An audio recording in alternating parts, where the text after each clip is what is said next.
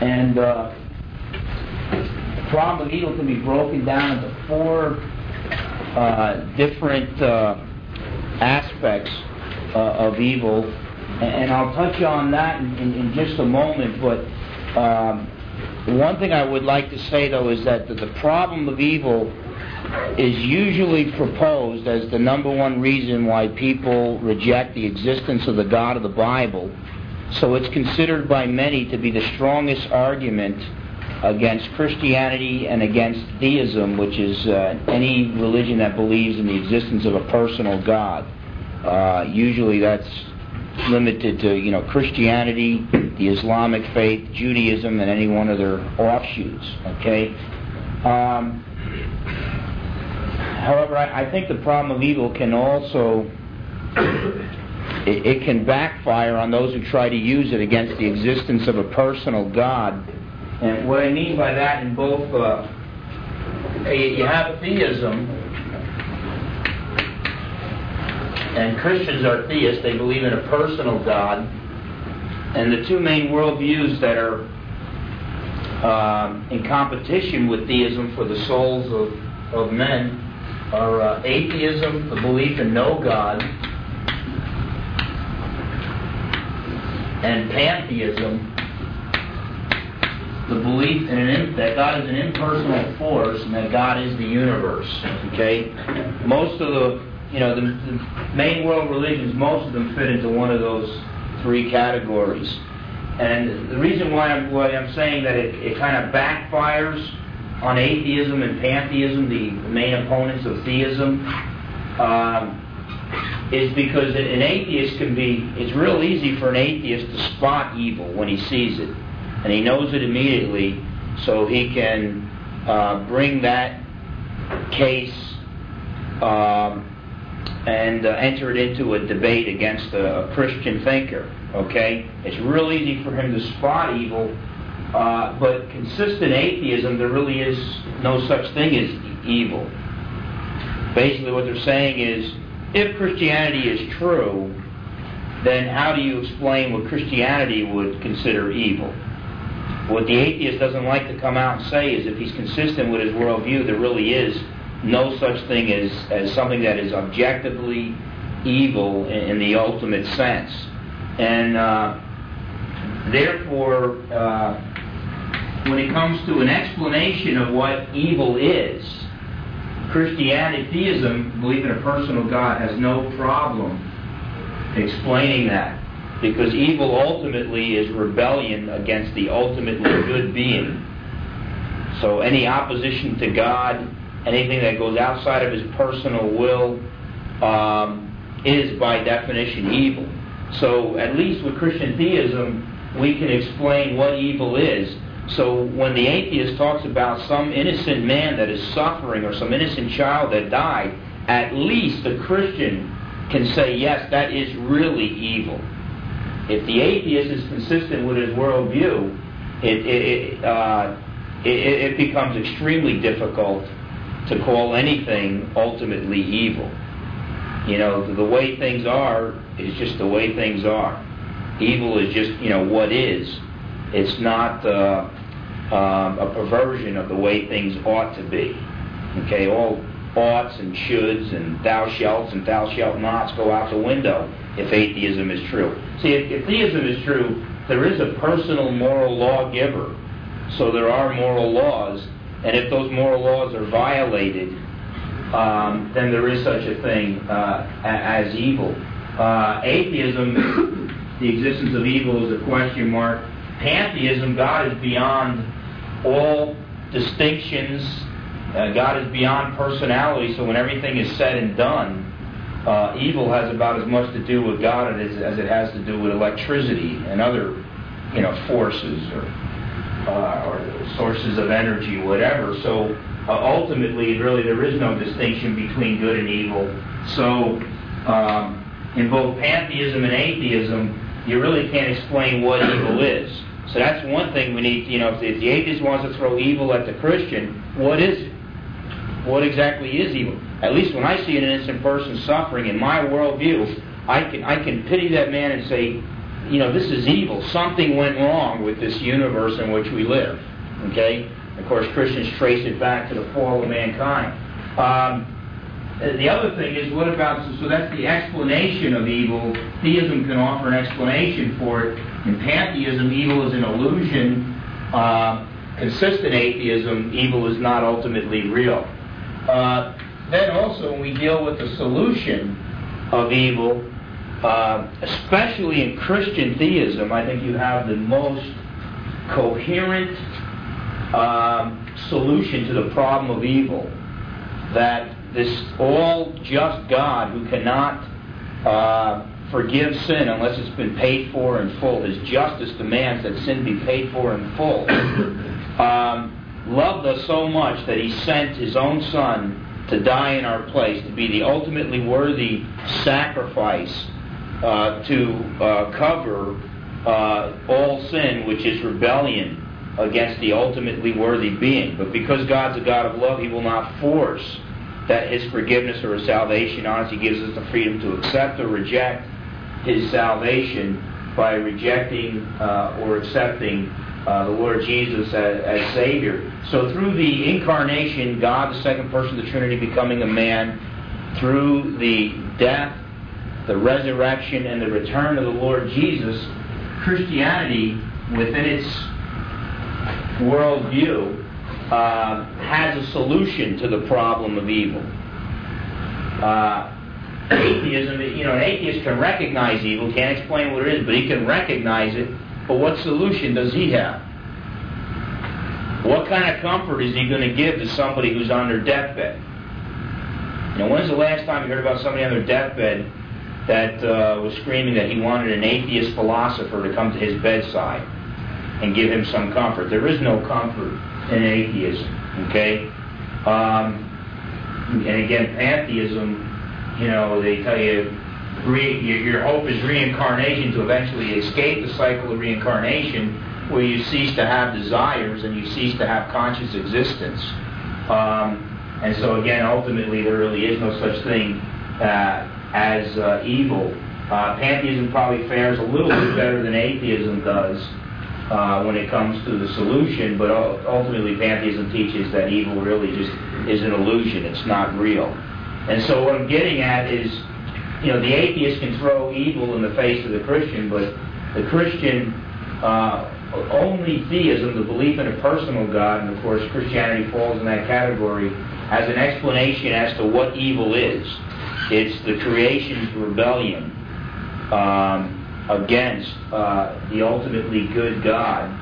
And, and then uh, Christian theism, I think, by far presents the most coherent, the most plausible solution to the problem of evil, and that is found in the, the uh, incarnation, death, resurrection and return uh, of the Lord Jesus.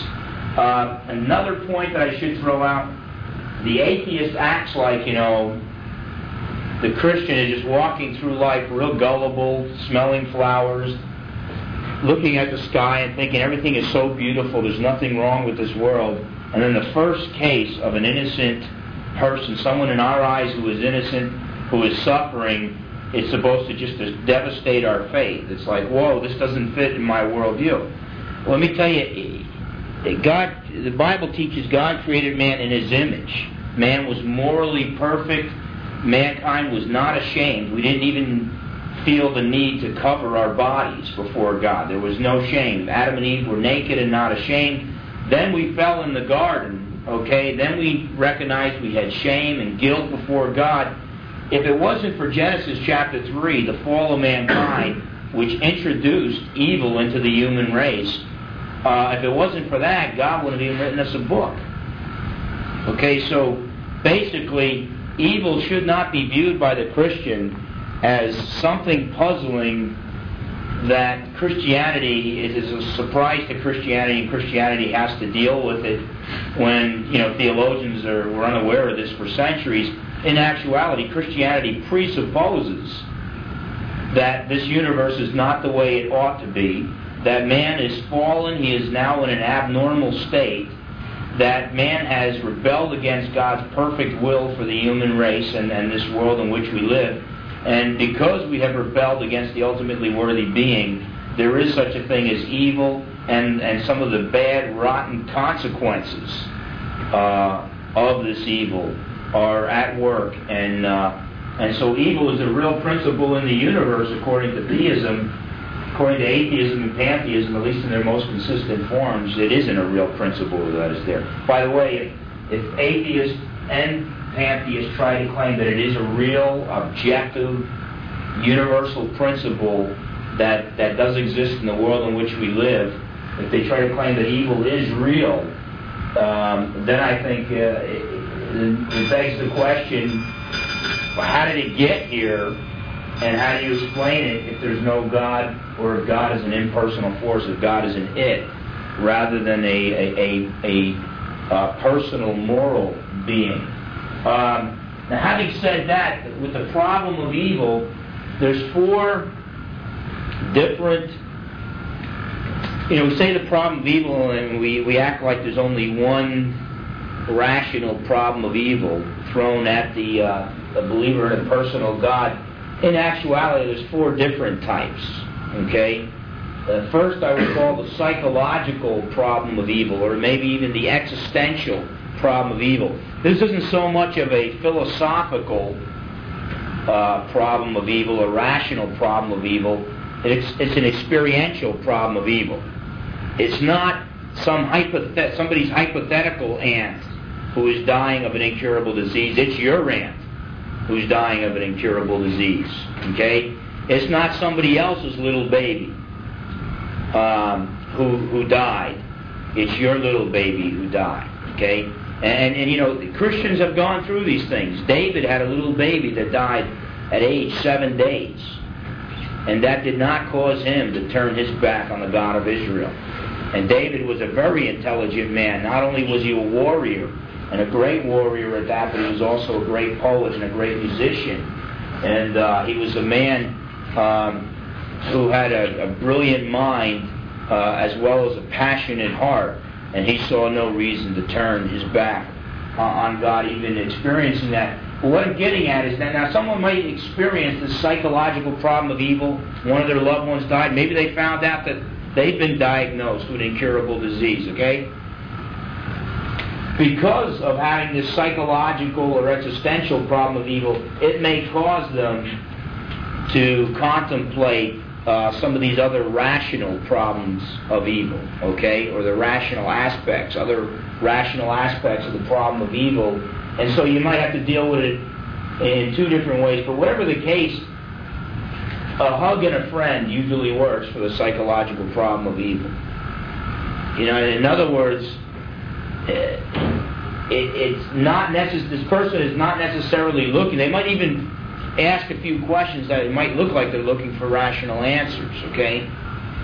Uh, there's a, a, a, preacher of one of the largest churches in Southern California. He was going door to door one day earlier in his preaching ministry, and um, he was visiting people that actually had visited his church. And he visited this one lady who stopped coming to his church, and her husband answered the door. And uh, and so the pastor asked, well, how come uh, your wife and uh, and your daughter doesn't come to my church? They don't come to my church anymore. And the response was, the guy said, look, we had two daughters at one time, and my oldest daughter died of an incurable disease. So I I wanted nothing to do with God because of that. My wife, on the other hand, she tried to turn to God, so she took our other daughter, our second daughter, and started going to your church. Now we found out my second daughter is uh, has been diagnosed with that same disease, so I won't allow my wife to go to go to your church anymore. Now, the pastor's response to this guy was he asked him, When was the last time you served God? And he's dealing with it like it's down here. And this isn't the metaphysical, physical, or moral problem of evil. This guy's got the psychological. I mean, that's his daughter, that's his, it's his baby. And now the second baby's dying. Where's the This, this particular pastor is a very compassionate pastor. He just missed the boat on this point. That guy might have been making, you know, and, and I, you know, if you think a guy's looking for a hug, make sure because some, you know, sometimes a guy's like that, you know, you might get get a knuckle sandwich instead. But um, but that guy was either looking for a, a hug or a friend. He needed to see the compassionate side of God. So keep in mind, draw a distinction between some guy who keeps proposing hypothetical problems of evil and the guy who's going through a real rough time. If you want to look like an ogre and you want to make the Christian God look like an ogre, then when somebody needs a hug and a friend and some counsel and a shoulder to cry on, just give them uh, rational answers from uh, from your ivory tower, and boy, that'll cause a stumbling block and a half to people's faith. But, but keep in mind, not everybody who comes to you with the so-called problem of evil is looking for a philosophical uh, dissertation. Sometimes they're just looking for a friend. And uh, there's a lot of people out there. Um, atheist studies have revealed that the, the leading atheist, the most passionate atheist in the history of philosophy, have had um, a problem with their father. Either their father wasn't in the home or the father was in the home but was real passive, or that there was a, a kind of a hatred between the father and the son, or whatever, that type of thing. Um, and uh, I had a father who loved me so much, so that when I finally understood the gospel message, I had no problem understanding God's love for me. But we meet a lot of people today coming from broken homes. Maybe some of you are from broken homes, and it might be a little bit harder to understand God's love for us, um, especially since we did not have not seen it expressed through human beings. And we have the opportunity to be an instrument uh, of God. In fact, we are to be instruments of God's love to people to such a degree that the church is referred to as the body of Christ in Scriptures. And uh, Jesus now is is bodily in the heavenly realm. Um, and so if Jesus is going to give somebody a hug, he's got to use either me or you right now. And uh, and so uh, just keep that in mind that this the psychological problem of evil is, is a lot different uh, than these other three types. Okay. Now the metaphysical problem of evil just tries to answer the question, uh, what is it or how did it get here? What is evil? How did it get here? Okay? Um, so the, the, metaphysical problem of evil, this has been dealt with by guys like uh, uh, St. Augustine, about uh, roughly about uh, 370 to 450 uh, AD. Thomas Aquinas, about seven, eight hundred years later, dealt with it as well. See, the, the way you could word this problem, the metaphysical problem of evil, um, you Christians say that God created everything that exists. Evil exists. Therefore, how can your God be all good if He created evil? Okay?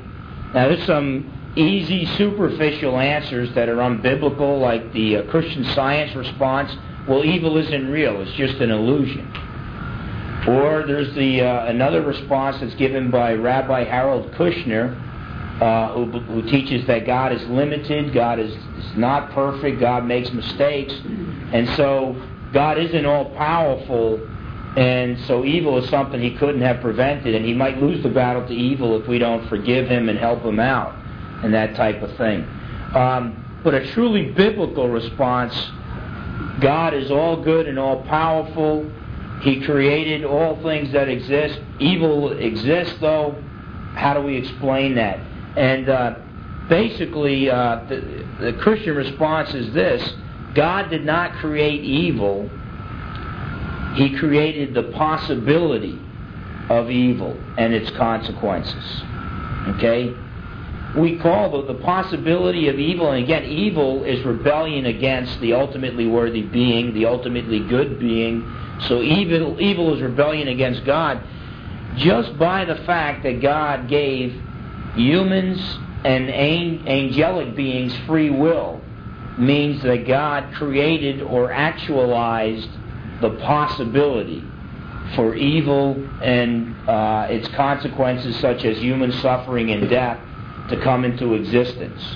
Okay? So there's a big difference between God creating the actuality of evil or God creating evil. A big difference between that and uh, God creating the possibility for evil. And so basically, who brought evil into existence according to the scriptures? Angels and humans who abused the gift of free will that God gave to us. We used, exercised our free will to turn our backs on God. We basically told God, we humans told God, hey, we, we don't like your paradise, we don't like your garden, we think we got better ideas. There's a you know guy over here that's telling us that if we turn our backs on you, we'll become more like you. We'll be as gods, and so we're going to turn our backs on you. Okay, um, and so basically, the uh, evil is not a created thing, but it is something that must exist in some created thing. All the things that God created are good, but evil I- I- exists as a per- perversion or a corruption of those good things. For instance, we do not have factories right now, uh, rust factories that are producing rust. Okay? We have factories that produce cars and they make them out of metal. And if they get rained on enough, it corrupts the metal and eventually you get this thing called rust. Rust can't exist on its own. It's a corruption of something else, something like, you know, the metal that it exists. And it's the same way. It's kind of uh, it's kind of like God created a straight line but gave us the ability to make the straight line crooked. We made the straight line crooked, okay? And so both Aquinas and Augustine would say nothing can be totally evil. And by the way, Calvin would not even disagree with this. Um, not, total depravity doesn't mean um, that it, it, total depravity in Calvinistic thought means that every aspect of man has been corrupted and is no longer perfect, but it doesn't mean that the human himself is totally, totally evil. Calvin would admit that man still in some way reflects the image of God, even in a marred fashion. So what Augustine and Aquinas was saying there, were saying there, uh, uh, even Calvin would not disagree with.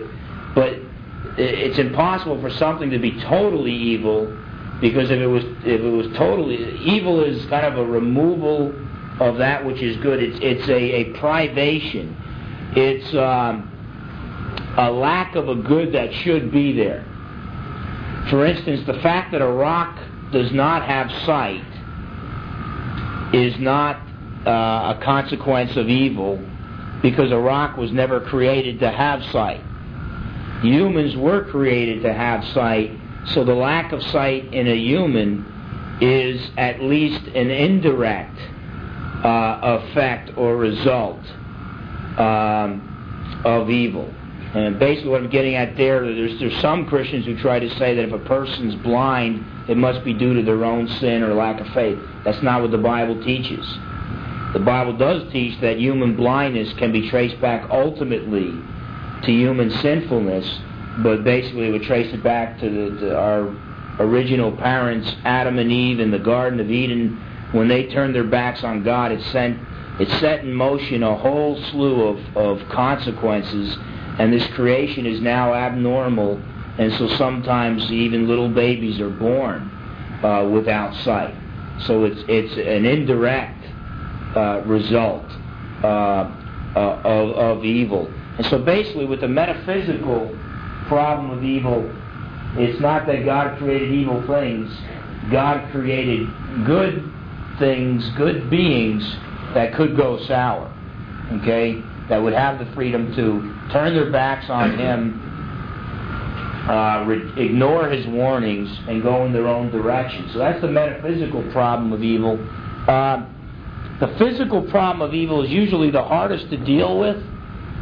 Uh, it, it, kind of, I, I want to spend more time on the moral problem of evil, so I want to deal with that last. But it kind of is the result of the moral problem of evil to a certain degree. But um, the physical problem of evil is like natural disasters, deaths of innocent children, you know, that type of thing. So so it, it, it's not like it's not dealing with evil choices directly. Um, And uh, Norman Geisler and Winfried Corduan and their philosophy of religion, and uh, I uh, paraphrase uh, some of their work in, in, in, the Blue Book on the chapter on uh, the problem of evil, uh, the God who sits enthroned, evidence for God's existence. Um, God, just because God allows evil into the universe and then physical evil, natural disasters, death of innocent little babies. Since God is all good and all powerful, He could have prevented that. Why didn't He prevent that? And so, uh, none of the five responses that we give, if we take each one of these responses alone, none of them alone fully explain all physical evils in the world. But when you begin to group these together, uh, we can see a, an adequate explanation, uh, at least a sufficient explanation um, to the physical problem of evil. Uh, keep in mind, everything from the Christian standpoint, everything has to be weighed against uh, this Isaiah 55, I believe it's 8 and 9, that God's thoughts and His ways are as far above ours as the heavens are above the earth. Okay? It's just one point I try to make with uh, Professor Michael Martin of Boston University, one of America's leading atheists, when I debated him over the internet. By the way, you can, you can, I believe we still have it on our website, uh, that internet debate right now, so you can look into it. It's a 120 page debate. But they always act like, well, I can prove your God doesn't exist, Mr. Christian. And then when they present their evidence, usually what they're saying is, here's some kind of complex situation that you can't explain. You know, you can't explain why God allowed this or whatever. Hey, that fits perfectly well with, with my Christian worldview. Because in my Christian worldview, the, you know, the Bible teaches we humans, even the wisest humans who have ever lived, whether it's Aquinas or Augustine or Aristotle or Plato, even the wisest humans who ever lived are limited, are finite in their wisdom, whereas God, the Bible teaches, is unlimited or infinite in his wisdom. And so basically, we have such a huge gap between what we can figure out and what God has always known that it only makes sense within our worldview that the atheist is going to be able to find hundreds of examples of things that we can't explain. In, in other words, um, sometimes the atheist implies, without realizing it, that the only way we, uh, the, the Christian explanation of reality could be accepted would be if we were as wise as God is so that we could know all the answers to all the objections thrown at us. Fact of the matter is, if we were that wise, it wouldn't prove Christianity, it would disprove it. Because there'd be no gap between our wisdom and God's wisdom. So the element of mystery is uh, in Christianity. I mean, we can know certain truths about God and about His universe, but the Bible teaches throughout all eternity we'll be learning more and more about this great God, but we'll never have Him fully figured out. And for me, a guy who likes to continue to learn, that's great. It means that heaven's never going to get boring. But uh, uh, so, so keep in mind, you know, from the outset, you don't have to have all the answers. Sometimes you just need to propose some possible solutions or direct people to others who can.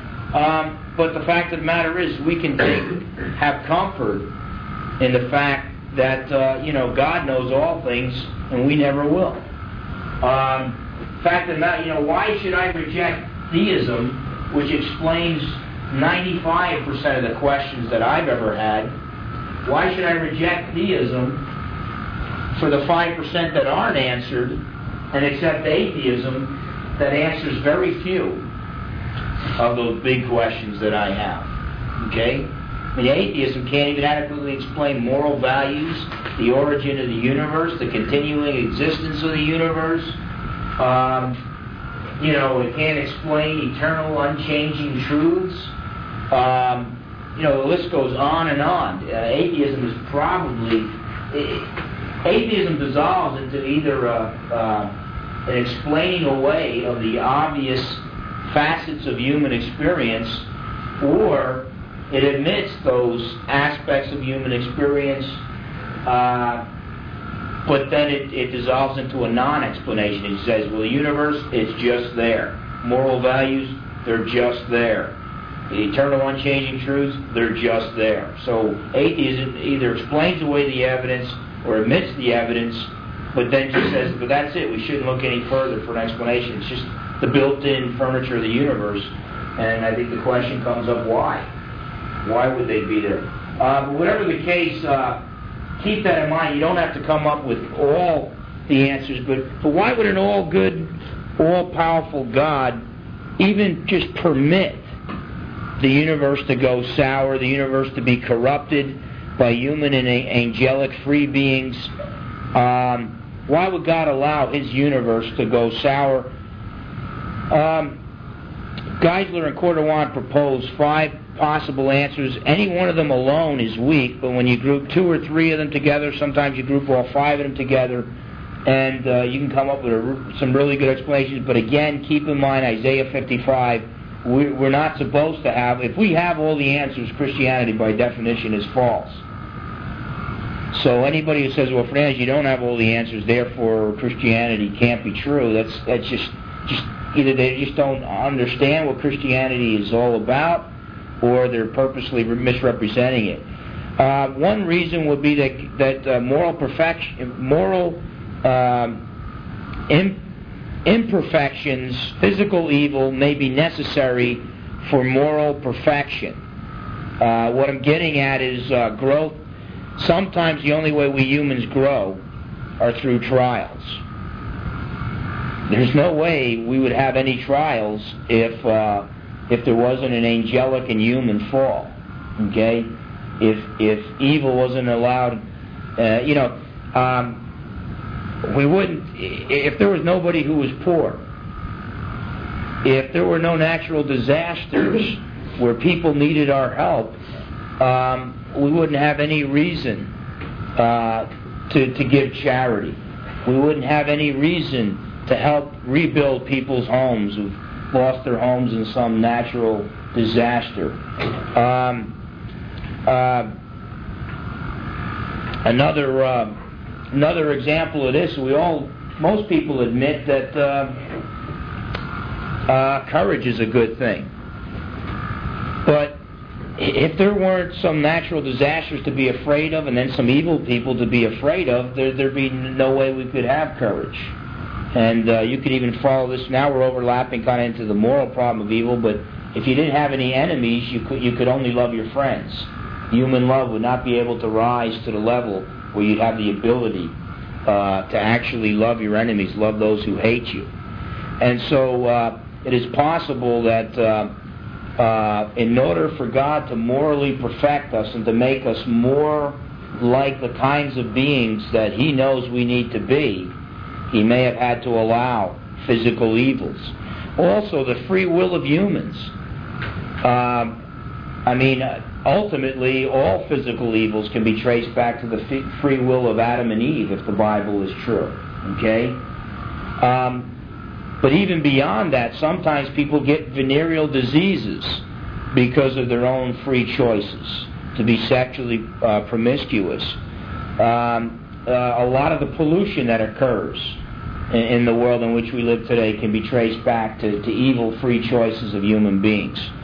Um, if you're going to try to tear down somebody's worldview, even if something sounds really weird to you, if it's part of their worldview, it can be used as part of their arsenal or ammunition to defend their worldview. And within the Christian worldview, we believe in angelic beings spirit beings. Some of them have fallen. We call them demons, okay? Uh, and basically, the free will of demons could go a long way to explaining some of the uh, physical evils in the world in which we live. And we're, I think, with the spiritual warfare that goes on, we're not really going to have total insight this side of the hereafter uh, into that aspect, but it certainly is an aspect of, of Christianity, an important aspect of Christianity. Also, God may use some physical uh, evils, such as pain, as a warning. uh, sometimes pain. Uh, one of the problems with weightlifting is the expression "no pain, no gain" is real important to weightlifting, but you have to learn to differentiate between good pain and bad pain. Um, I'm almost 39 years old, and because I didn't differentiate between good pain and bad pain when I was 22 or 23 in the Marine Corps when I was lifting weights with my buddy, uh, his name was Slusher, a guy from Minnesota. Um, we he ended up going for two years of physical therapy to get his shoulders um, straightened out. Uh, we did roto cuff damage. Um, my injury, I live with that injury. It doesn't hurt me that much as long as I pop enough Excedrin when needed. You know, the weather changes, pop a couple of Excedrin, get that aspirin in there, bring down the inflammation or whatever it does. Um, but sometimes God allows us to have pain to warn us. You know, you, you have a pain in your leg. Maybe God's telling you don't walk on that leg. Something something worse is going to happen. And uh, uh, another problem that God might allow the physical problem of evil is to draw others to Him. Yes, there are people that because of a tornado they turn their backs on God, but there are also just as many, if not more, people who turn to Him because of a tornado. Uh, same with moral evils like the Holocaust. Many people turn to God rather than turn from Him uh, due to the inhumanities of man, the cruelty of man against other men. Uh, and then fifth, um, some physical evil uh, is necessary in the present state of the world. In other words, um, it may be necessary for some animals to eat other animals just to stay alive. Okay? In the present state of this world. Of course, the Christian argues the way things are is not the way things ought to be. We fell in the garden and things are, are now in an abnormal state and uh, therefore there are some physical evils that are out there. Um, whatever the case, um, the moral problem of evil is usually, is I think the one that uh,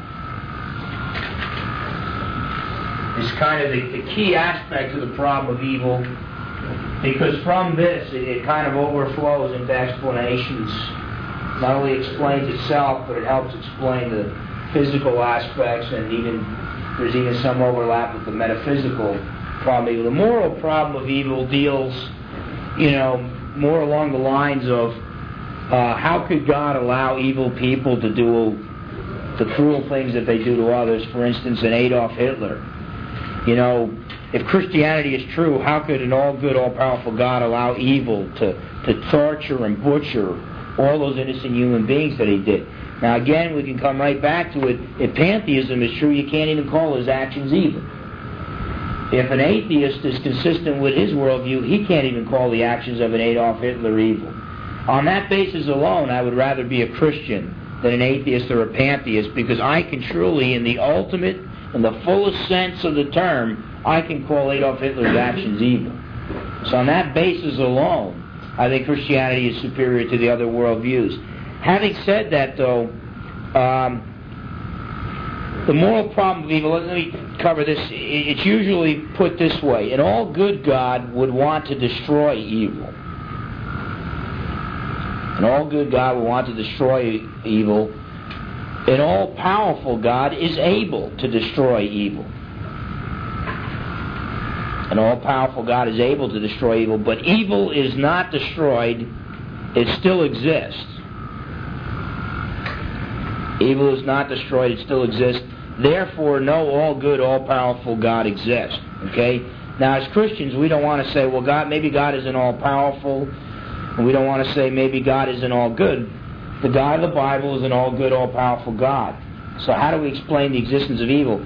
Uh, first thing we need to say is there's an unnecessary time limit on God. Because it implies evil is not now destroyed, therefore evil will never be destroyed. Um, we can argue, and the scriptures teach this, that God is in the process of defeating evil. God is in the process of defeating evil. How is God in the process of defeating evil? Again, through the incarnation, that's when God became a man, the incarnation, the death, the resurrection, and the return of the Lord Jesus Christ. Okay? I mean, the problem of evil was not something that that uh, Moses would have had a heart attack over if he were alive today. Okay? Uh, the gospel, the good news, is uh, the ultimate solution, the ultimate answer to the problem of evil. Okay? Um, so, number one, there's an unnecessary time limit placed on God. Uh, number two, God, an all good, all powerful God, can permit or allow evil so long as He allows it for the purpose of a greater good. And we already looked at one of the, those greater goods, and that's uh, human free will. Um, you know, you don't find atheists and pantheists marching around with signs that say "Down with freedom." You know, take away our freedom. Most people think freedom, free will, is a good thing. Well, we have a loving God that gave us free will. We don't like the consequences that our abuse of free will have brought about. Uh, but but one of the one of the greater goods, one of the greater good purposes for God allowing evil was uh, uh, it's, it's it's the possible consequence of God giving man and angelic beings free will, the freedom to rebel against Him. He gave us the freedom to rebel against Him, but not the freedom to rebel against Him and um, no consequences. The consequences are built in. You rebel against God, uh, it separates not only man from God, but the creation from God as well. Um, but uh, I think the Christian can also argue that God's love cannot be forced on his creatures. Love, by definition, gives the supposed uh, recipient of that love the freedom to accept or reject it. You know, you can't say a guy doesn't say I, love my my uh, my wife or my children, but I, I keep them locked up in my house because they want to to leave me. You know, he doesn't make the people that he loves his prisoners.